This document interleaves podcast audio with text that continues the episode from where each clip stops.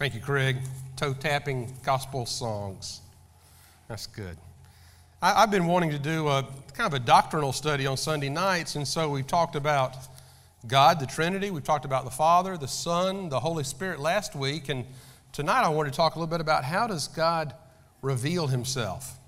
Is the name of the sermon, and, and once again, like this morning, this is a tour of the Bible in Scripture. I've got one, two, three, four different passages of Scripture because the different ways that God reveals Himself to us.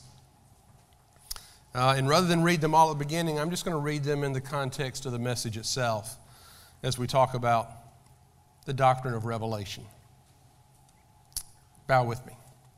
Father, as we come into your house tonight, thank you for coming to us. Thank you for revealing yourself to us, for not making us have to discover you at the end of some valiant quest because we could never have done that. But you chose to reveal yourself to your creation, the Creator doing that. And we are overwhelmed. Be with us, Lord, tonight and those watching by television, and help us just to open our eyes and see you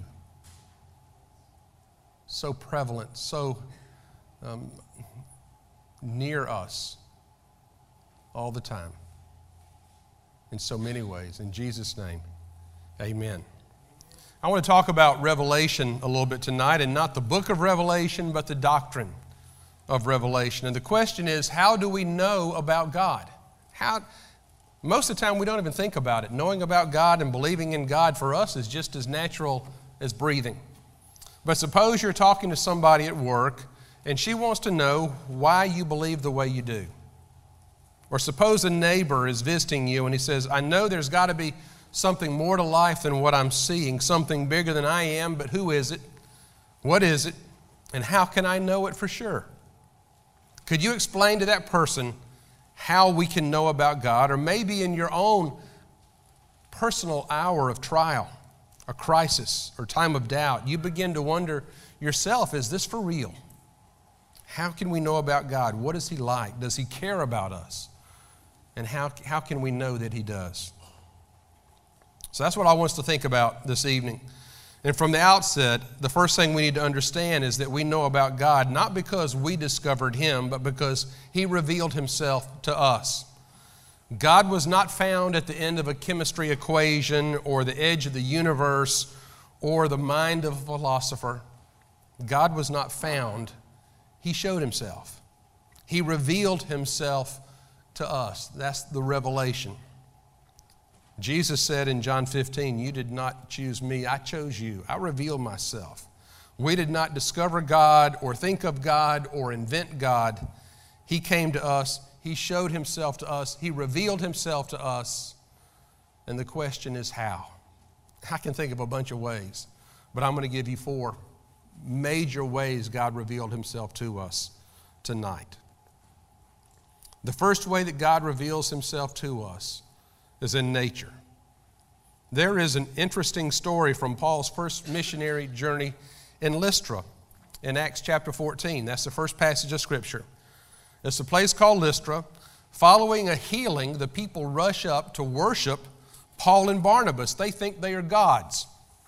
And Paul uses the occasion to correct their their confusion and to preach a sermon. And this is what he says in Acts 14, verse 15. Men, why are you doing that? Let me back up. Uh, they're coming to worship. The, the priest of Zeus, whose temple was in front of the city, brought oxen and garlands to the gates and wanted to offer sacrifices to Paul and Barnabas.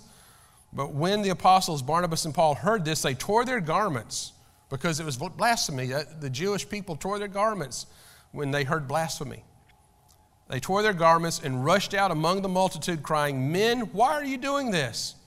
We also are men of like nature with you, and bring you good news that you should turn from these vain things to a living God who made the heaven and the earth and the sea and all that is in them. In past generations, he allowed all the nations to walk in their own ways, yet he did not leave himself without witness for he did good and gave you from heaven rains and fruitful seasons, satisfying your hearts with food and gladness. So Paul and Barnabas say, Look what God has done. He's given you rain, He's given you fruitful seasons, He's satisfied your hearts with food and gladness. Paul is telling the Lystrans, I don't know what people of Lystra are, I just made up Lystrans, that from our experience of nature, there has to be a God. Farmers can plant a crop, but they cannot make it grow. We can put a seed in the ground, but we can't make it sprout. We can't even make it rain. We can't make the sun shine when it comes up tomorrow. We could spend the rest of the evening talking about the complexities of the universe and of our world. We can make a contact lens, but we can't make an eye. We can make a hearing aid, but we cannot make an ear. The surgeon can make a cut, but he cannot make it heal. We live in a world that is so complex and so full of testimonies that someone living far beyond us has put his mark on it. I remember hearing John Silvoy give his testimony one time. He had a PhD in plant pathology or something like that, and he said his conversion experience began when he started studying photosynthesis. Just something as simple as that. And yet, when you begin to look at it, you see how complex all the chemical equations have to be for something to take light and water and turn it into food like a plant does. There had to be a God behind the intelligent design of a simple leaf. I love the song, How Great Thou Art. And one of my favorite verses is I see the stars, I hear the rolling thunder, thy power throughout the universe displayed.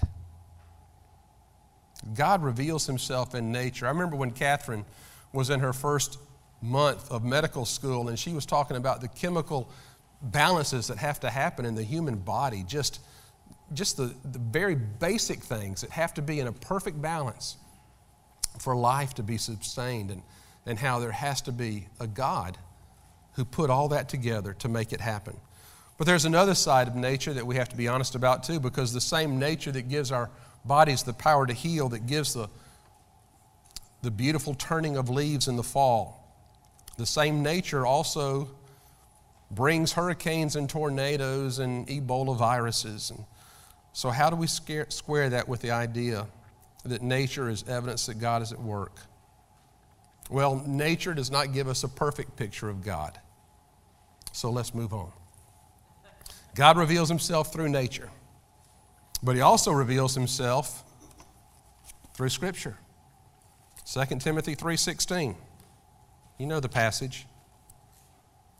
16 and 17, all scripture is inspired by God and profitable for teaching, for reproof, for correction, for training in righteousness, the man of God may be complete, thoroughly equipped for every good work. That means God speaks to us through the Bible. Haven't you read the Bible and heard God's word to you? And what I love about the Bible is that it is living and dynamic and sharper than any two edged sword. And you can read the same passage of Scripture seven days in a row, and it'll say seven different things to you each day. Why? Because you're changing. And the Bible is dynamic, and its message from God changes according to the changes that are happening to you. It speaks of happy times and sad times. We read the love chapter in 1 Corinthians 13 when we join two people together in marriage. We read the shepherd's psalm when we comfort a family in grief. And we read the scriptures, we hear God speaking through them to us if we will listen.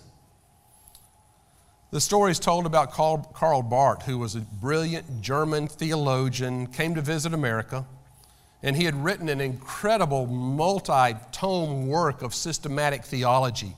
Thick volumes, small print, dealing with the subject of God, and being German, it was so dense. I, I honestly don't know anybody that's actually read it, but everybody talks about it. one of the press, when Karl Barth arrived, asked him if he could summarize his theology in a simple sentence. Years of research, writing, thinking, volumes of work, asked to distill everything he thought about God into a single sentence. And the crusty old German theologian paused for a moment and he said, Jesus loves me, this I know, for the Bible tells me so. He was giving his testimony after a lifetime of studying and thinking about God. He was saying, in effect, I know Jesus loves me because the Bible has told me so. L.D. Johnson was a chaplain at Furman University for years. And I, I, looked him up on the internet, and I think he was the one. I heard the story about um, a professor at, at Furman, I think, who was an interim pastor for 25 years at a church. He was interim for 25 years. And, and someone asked him, Why didn't you become the pastor? And he said, Because I saw how they treated their pastors. I thought that was so funny. But he was chaplain at Furman University, and uh, he had a cancer about the time he retired and fought a valiant struggle for many years. One day he called his assistant chaplain to his bedside and asked him to bring him a book. And the assistant said, Which book? And Johnson replied, At this point in a man's life, there's only one book. God reveals himself through the scriptures. But again, we need to be honest because just as nature is not a perfect picture of God, scriptures do not reveal God completely either. Because there are passages of scripture that, that frankly, I, I, I scratch my head over. Um, I had a, a friend who was teaching a Bible study, and someone came up to him afterwards and said, What do you make of 2 Kings 2 23 through 35? You've heard of this passage. I've never preached on it, never will. 2 Kings 2 23 through 25. This is Elijah, oh, Elisha. Went up from there to Bethel, and while he was going up on the way, some small boys came out of the city and jeered at him, saying, Go up, bald head. Go up, you bald head. I'm looking around the follically challenged members of our church. He turned around, and when he saw them, he cursed them in the name of the Lord. And two bears came out of the woods and tore 42 of the boys up. From there, he went on to Mount Carmel and then returned to Samaria. What do you make of that? Youths make fun of Elisha because he was bald and he called down on them a curse from the Lord. And two bears came out of the woods and killed 42 young men. Parts of the Bible I just don't understand, especially when I try to square it with what I understand about God. So I mentioned in my 8:30 sermon this morning there are parts of the, of the Bible and parts of my understanding of God I just file away, part of my mind called awaiting further light. I don't, I don't worship a God who sends bears to kill some kids because they call somebody a name. How do I know God's not like that? because I know that God has revealed himself to us in a third way. Because God came to us in flesh and blood, and his name is Jesus. The best answer always to what God is like is to point to Jesus. In Jesus is embodied the perfect expression of God's will in God's way. In Colossians 1:19 it says this, in him, meaning Jesus, all the fullness of God was pleased to dwell. The fullness of God was pleased to dwell. And now listen to the effect of that.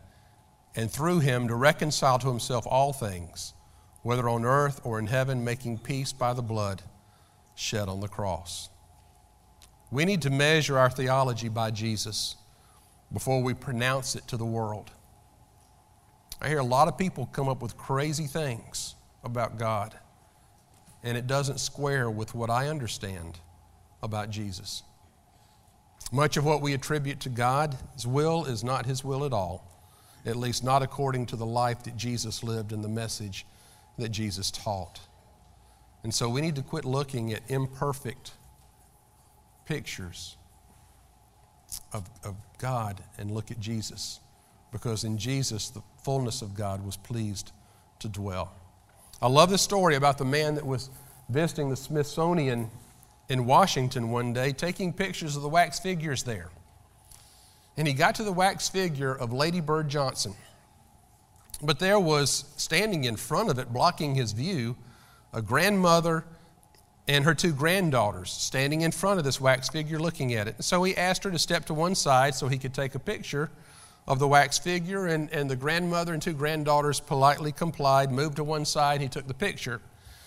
What he did not know was that he asked the real Lady Bird Johnson to step aside because she was in the museum that day visiting it with her two grandchildren.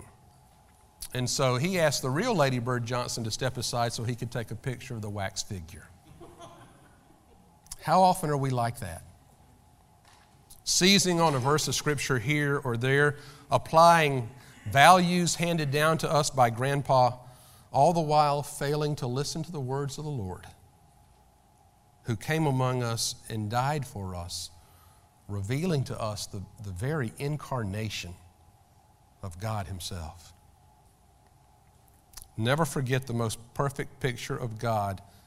Paul calls him the image of the invisible God, is found by looking at Jesus, the image of the invisible God. After the bombing of the Marine headquarters in Beirut in 1983, survivors were flown to the U.S. military hospital in Germany. And U.S. Marine Commander General Paul Kelley flew over from Washington to visit the wounded and give them words of encouragement. He came to a Marine who could not see and could not speak. So when the general told him who he was, he reached up for the general's soldiers, the, the general's shoulders. And he felt the four stars that were on his shoulders. And he knew for a fact that it was four star General Paul Kelley.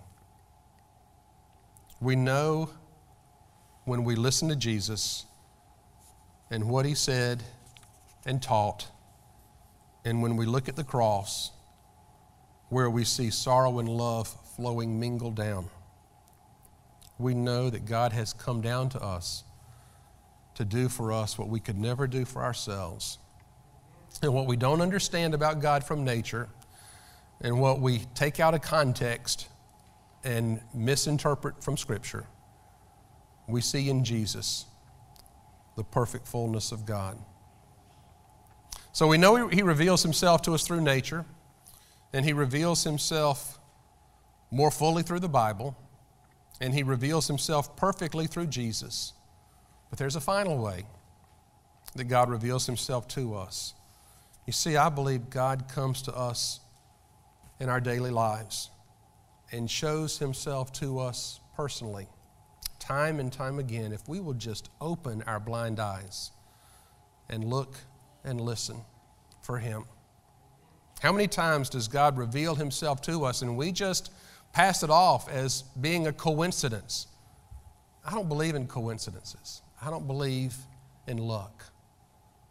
I believe God is at work in this world, revealing himself to us.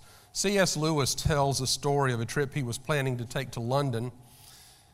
And he thought before going to London he better get a haircut. So he, uh, he makes arrangements to get a haircut, and then word comes in the mail that the need for his trip was canceled, and so he decided not to go. And he thought, well, since I don't have to go to London, I'm not going to get a haircut either. But something kept nagging at him. And he couldn't get any peace until he decided to go to the barber anyway and get a haircut. The barber was a friend of his. And when C.S. Lewis opened the door and walked in, the barber sighed and smiled and said, I've been praying for you to come today. There's something we need to talk about. A lot of folks would say, aha, coincidence. I don't think so. I had a lady in my last church named Lucille Heflin. And she told me a story about driving one winter night. And she was in the mountains, rounding a curve, and hit a patch of ice. And she started sliding. And of all the crazy things to do, she took her hands off the steering wheel and raised them up and just said, Jesus. And the car came to a stop on the shoulder of the road right before heading down an embankment. Coincidence? Or miraculous experience of the presence of God? You couldn't prove it. But she felt it. and, and uh, you would do well not to argue with her about it. Because the wonder of God is in nature, but not completely. The truth is in Scripture, but it can be misinterpreted and misapplied. The full wonder and truth is, is in Jesus Christ, who came among us and died for us. And if you're listening, He stands at the door of our hearts and knocks. And if you let him in, he will come in and dine with you, and you with him, and you will know him not only through nature and through scripture and through Jesus' words and actions, you'll know him through your own personal experience, where he reveals himself to you time and time again. If you'll only open your eyes of faith and see. We've been doing a fun thing on Wednesday nights at the end of most services, and especially in uh, business meetings, um, we do God Watch. And I ask those present, where have they seen God working that previous week? And it's beginning to catch on a little bit. People are beginning to open up and, and say where they've seen God working and what He's done. And, and um, I think if, if we practice that enough, then we will open our eyes and we will in God watch, see what He can do, what He is doing, because He's doing it right now. We just need to open our eyes and give Him the credit and the glory and the honor. God reveals Himself to us through nature, through Scripture, through Jesus. And we know Him through our own personal experience. And I think all four of those things together help us form a, a picture of God that will, that will show us a little bit about what He's like. Our feeble minds can never comprehend how great God is. But I know He's good, and I know He loves us. And uh, if you've had an experience that made you think otherwise, I hope you'll reconsider. Let's bow together.